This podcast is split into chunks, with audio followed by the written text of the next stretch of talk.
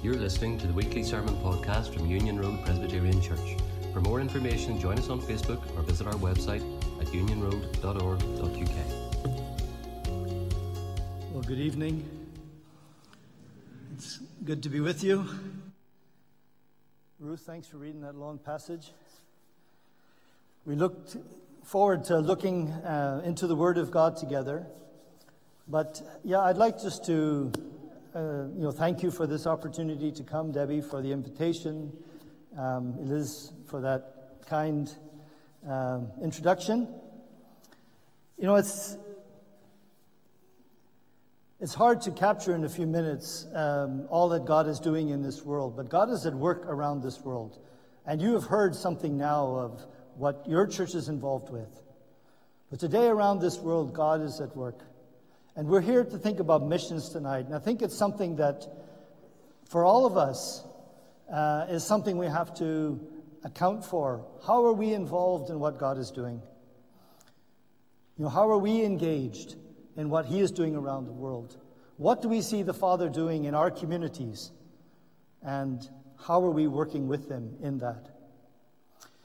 And really, to sort of introduce a, a, little bit more, I don't want to talk too much about my own ministry, but I would like to share something of my story because it's also a journey.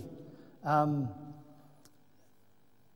starting off not knowing really where I was going or how it was going to work, but it was uh, steps of faith. And now, some 35 years later, you look back and you see God's faithfulness. And I pray tonight that you would be encouraged and that as we look at His Word together, that you would be blessed. But first, I'd like to show uh, a short PowerPoint. It's just some pictures, it'll, it'll be very quick. I'd just like to go through it and share something of my story. So, I grew up in Africa. My parents were missionaries.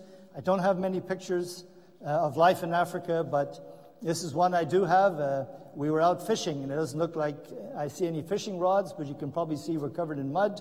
So we had dammed up the river.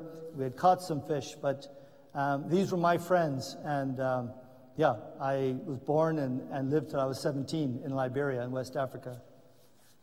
This is typical of the little villages that we lived in and uh, lived among, and you know, thatched roofs, and yeah, everywhere in the world, women hard at work and very capable of carrying a bucket of water on their heads without spilling a drop. It's, uh, I never managed that. Next.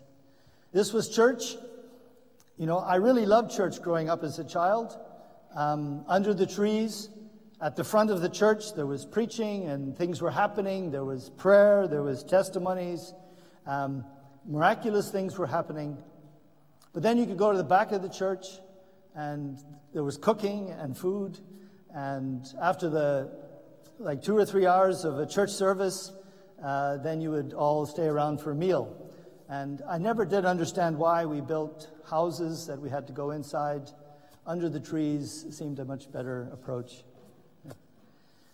This was the mission team that I grew up with, my, you know, my parents worked with, and working with three different tribal peoples, uh, learning their languages, at bringing those languages to written form and then translating Bibles, um, and to see churches planted among all of uh, these tribes. And today the church is growing and in its own uh, strength, in the sense of sending its own missionaries.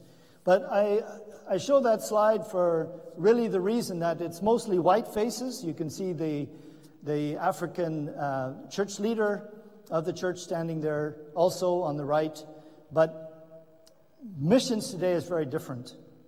Uh, missions is all, like from everywhere to everywhere. And uh, a team of, of missionaries today would look very different. Um, lots of Africans and Asians and South Americans, um, really, who are leading missions today. But I still believe that God has a place for us, that uh, He's still calling us, we're still involved, but it's, it's very different. It's exciting to see how the church is growing around the world. Next. So I joined uh, the mission in 1985. Uh, I moved to Jordan in 86 to study Arabic. Uh, Nancy and I went together.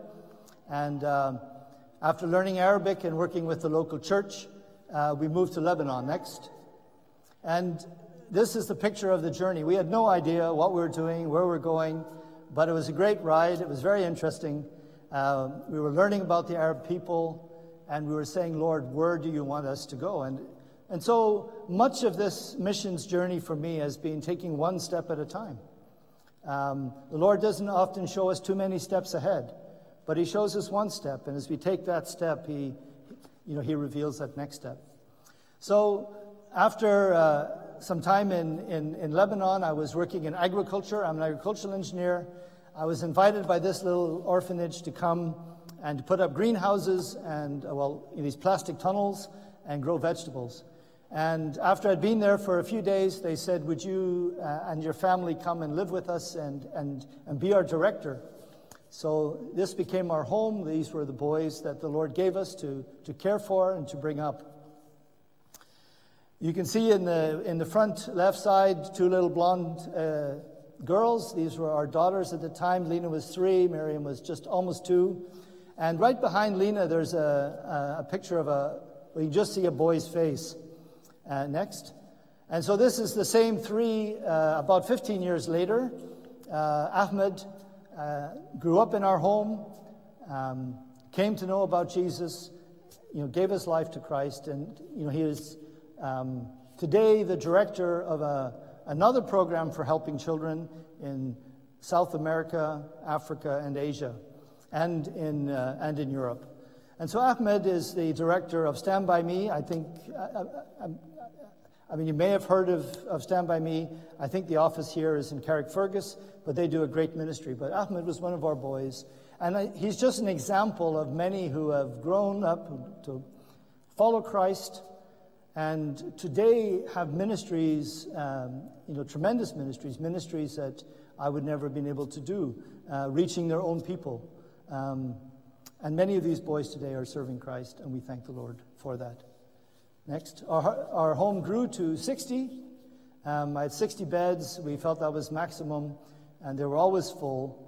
Uh, and these were the yeah these were the boys that the Lord gave us to love and to bring up and to tell about Christ.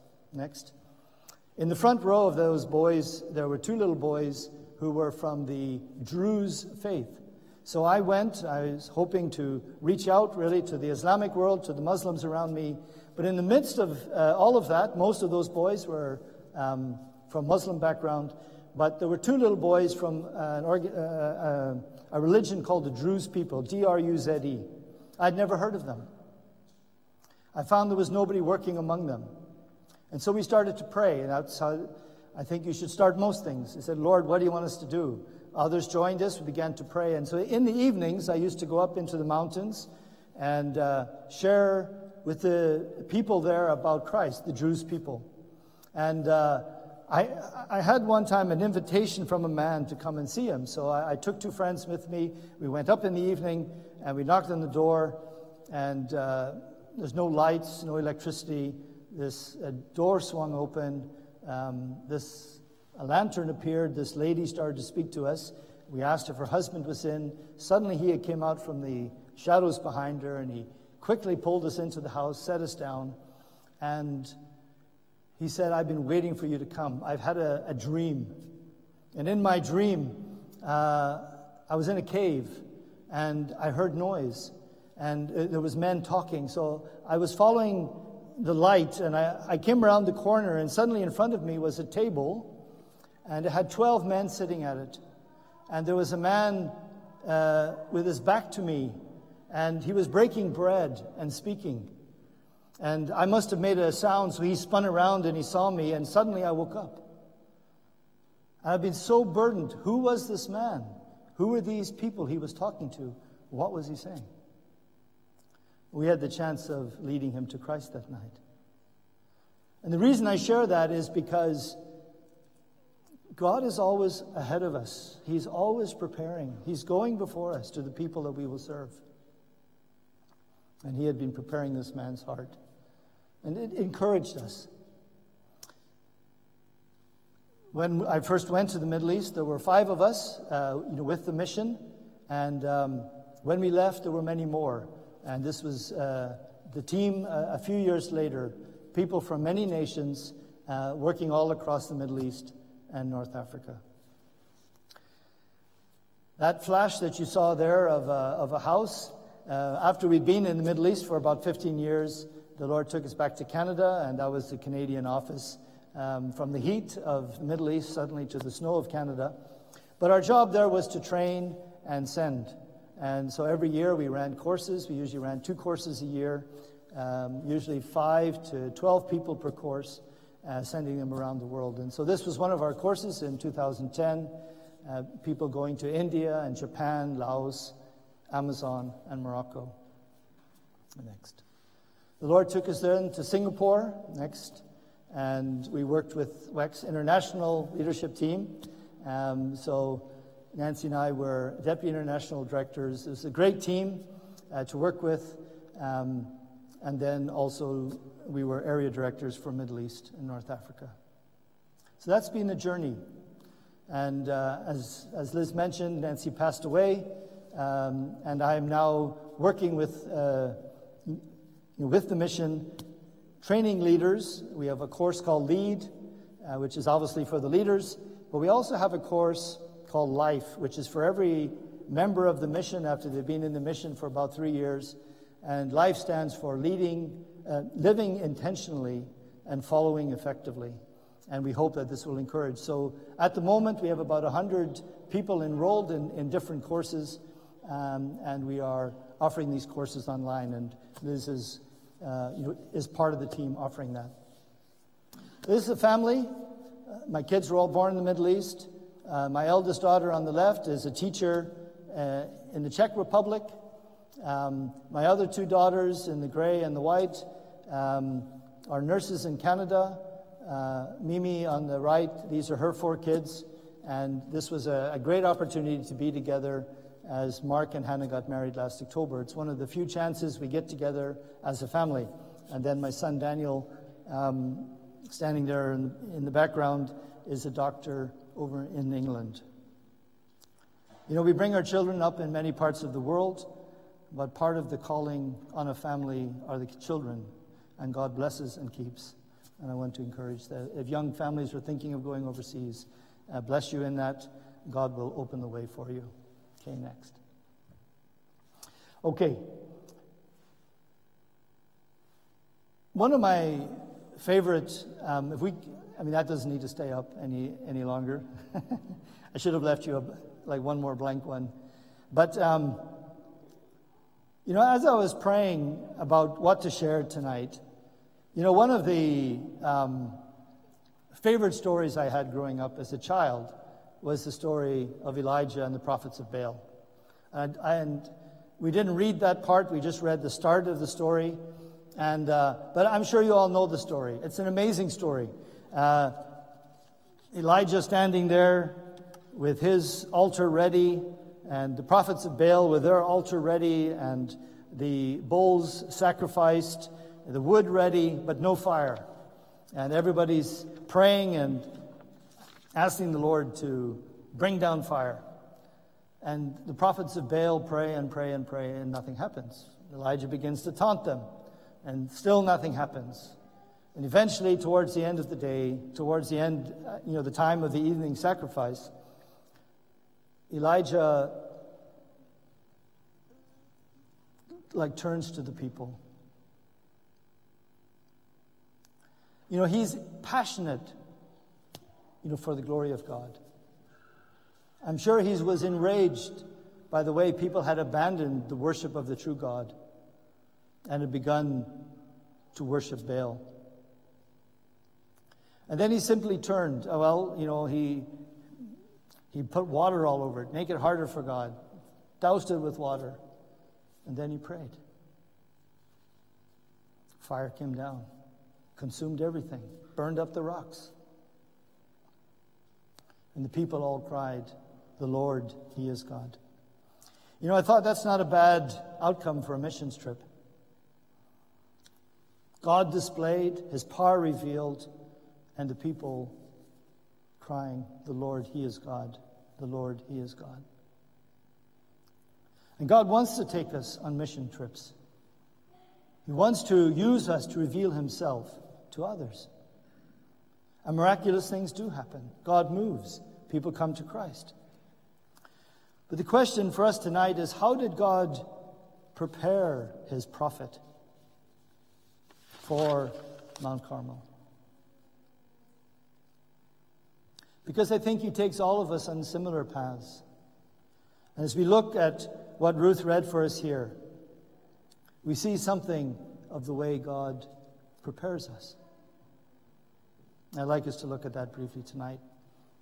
So, right at the start, in, in, in 1 Kings 17 1, if you've got your Bibles, let's follow through.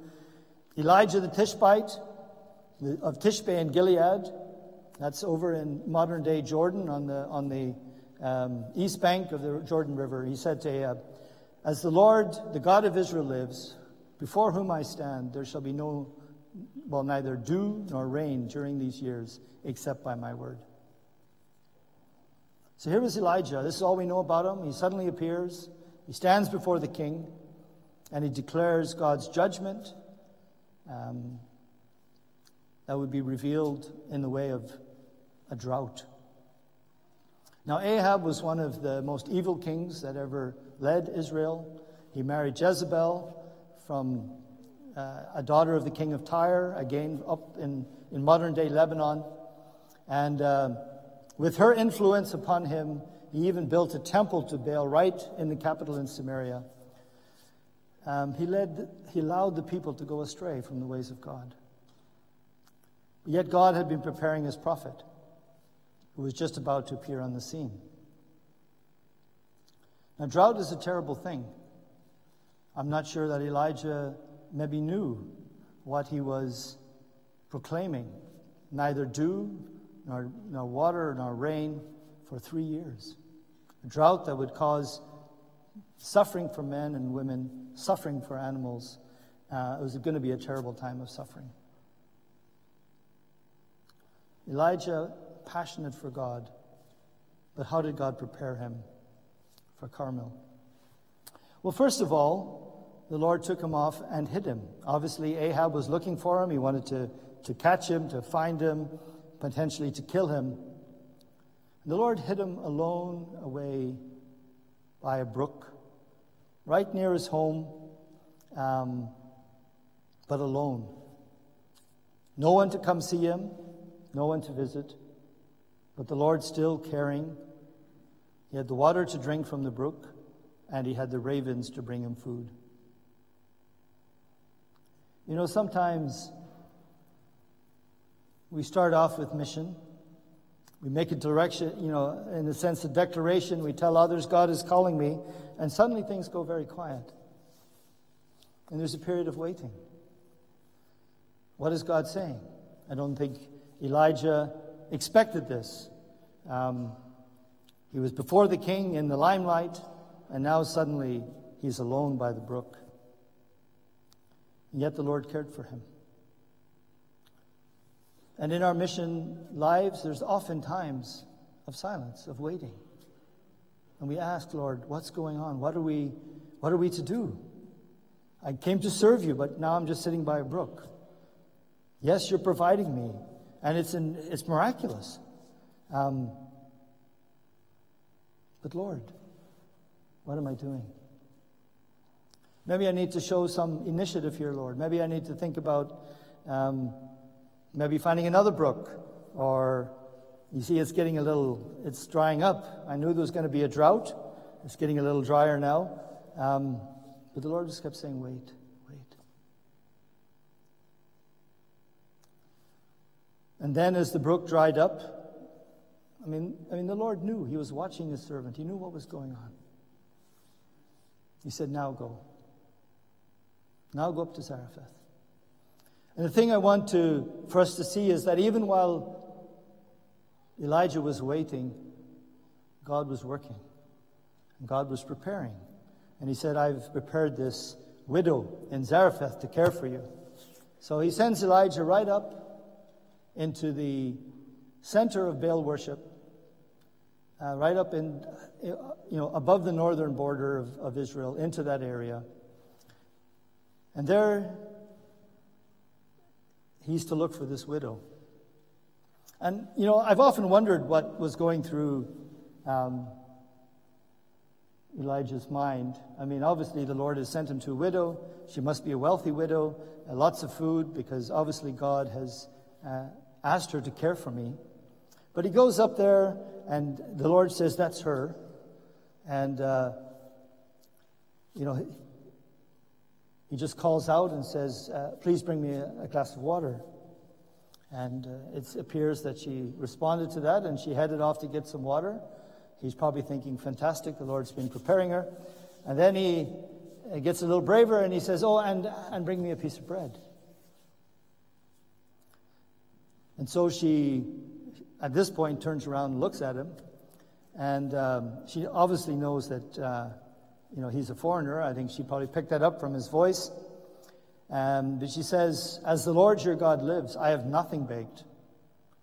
I only have a handful of flour in a jar and a little oil in a jug. Here she was, thin, emancipated, about to die.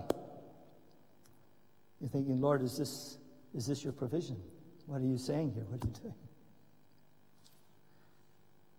But I'm sure the Lord spoke to Elijah, for he said, he said to her, Do not fear. Go down and do as you have said.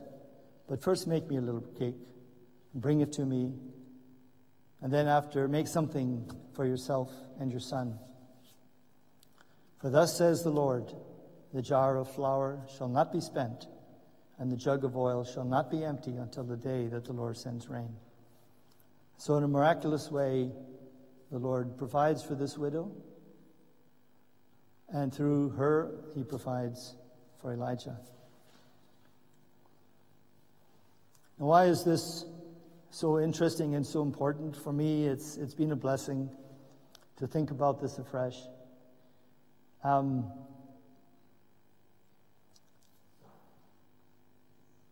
I'm not sure how many Baal worshiping people Elijah knew. He had seen the worship of Baal in his own country.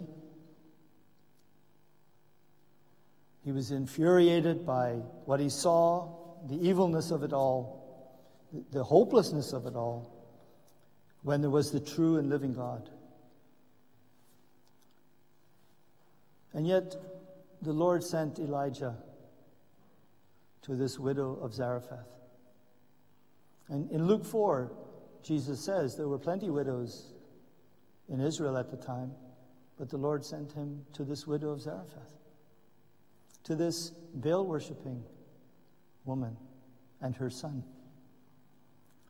And they, he was to live with her, and she provide for him.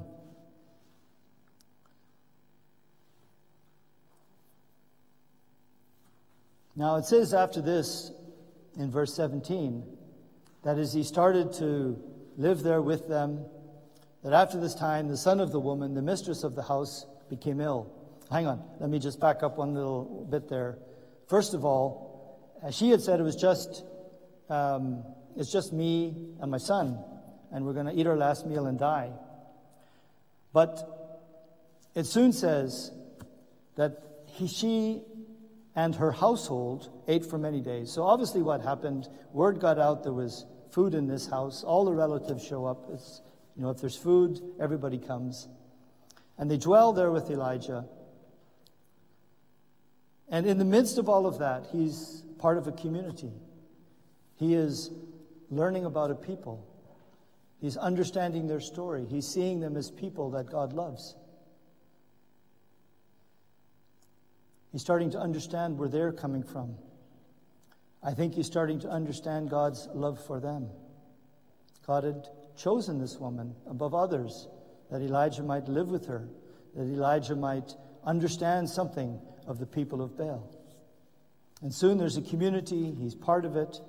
And in the midst of all of that, again, God miraculously prepares for his servant and is preparing his servant for going on. But then tragedy comes. After this, the son of the woman, the mistress of the house, became ill. And his illness was so severe that there was no breath left in him. I'm surprised by both the woman's response and Elijah's response. The woman looks at Elijah and says, What have you against me, O man of God?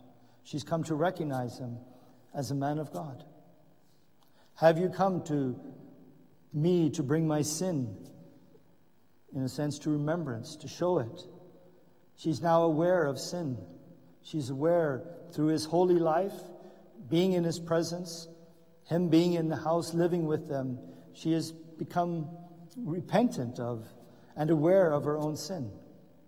And all of this you've done, you've caused my son to die. And then Elijah's response also, I'm amazed at. He says, Give me your son. And he cried to the Lord, O Lord, my God, have you brought calamity even upon this widow with whom I sojourn by killing her son? And he stretched himself out upon the child three times and cried to the Lord, O Lord, my God, let this child's life come into him again. And as we read here, he stretched himself upon the child three times and cried to the Lord.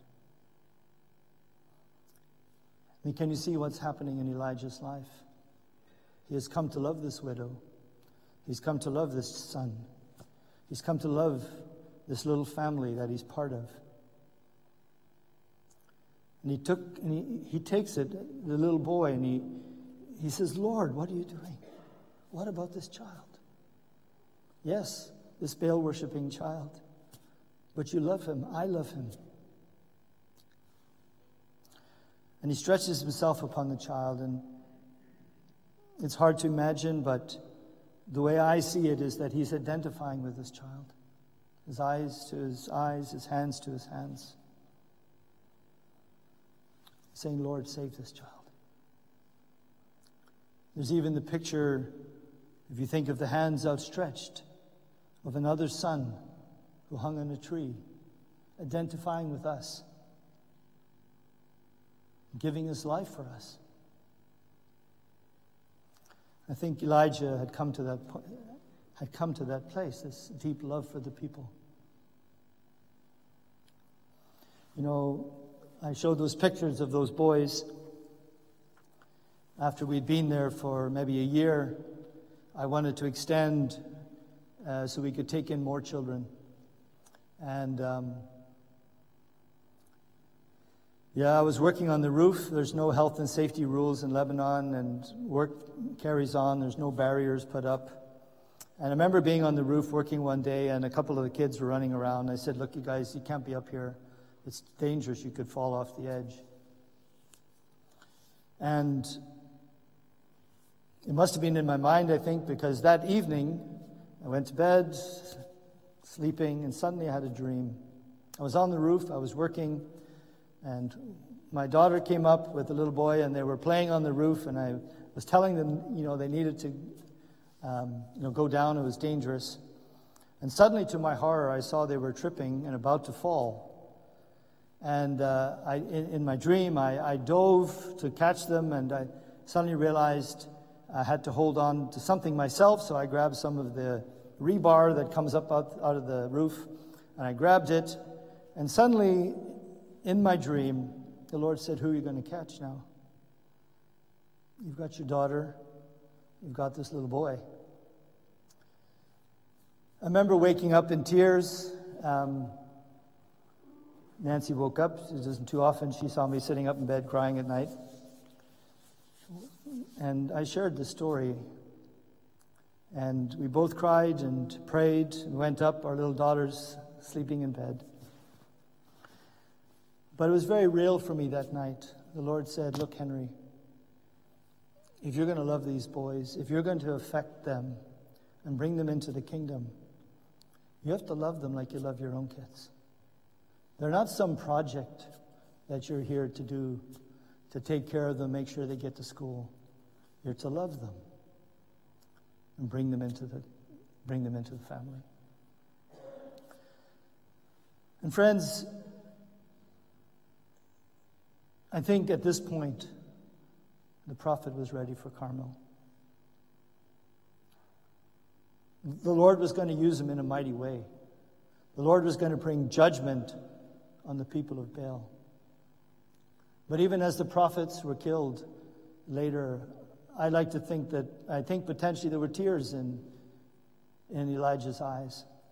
If only they had believed. If only they had turned. He had come to love the people. Our time is gone, but really, in summary, I see this as the path the Lord takes us all on. He takes us to places of waiting, of learning to listen and to obey. All along, He shows His provision for us. He cares for us. He knows exactly what's happening. And even when He asks us to wait, He's at work, preparing things. And at the right time, He opens the door. But He takes us to a community of people, He takes us to a family, He takes us to a group of children that we're to care for.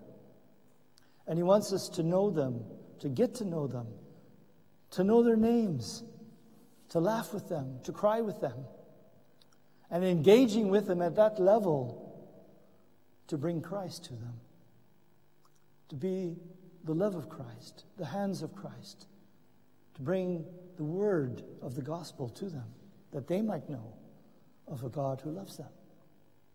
This is the path the Lord takes us on. And this is, I believe, how we bear fruit. It's all for the glory of God. Mission is all about God and His glory.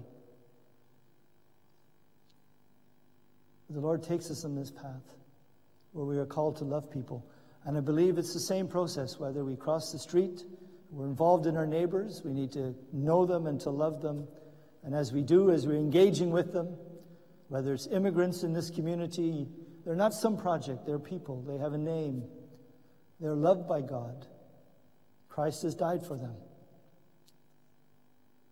And we are called to love them, to know them, and be Christ to them and bring them to the kingdom. Let's pray.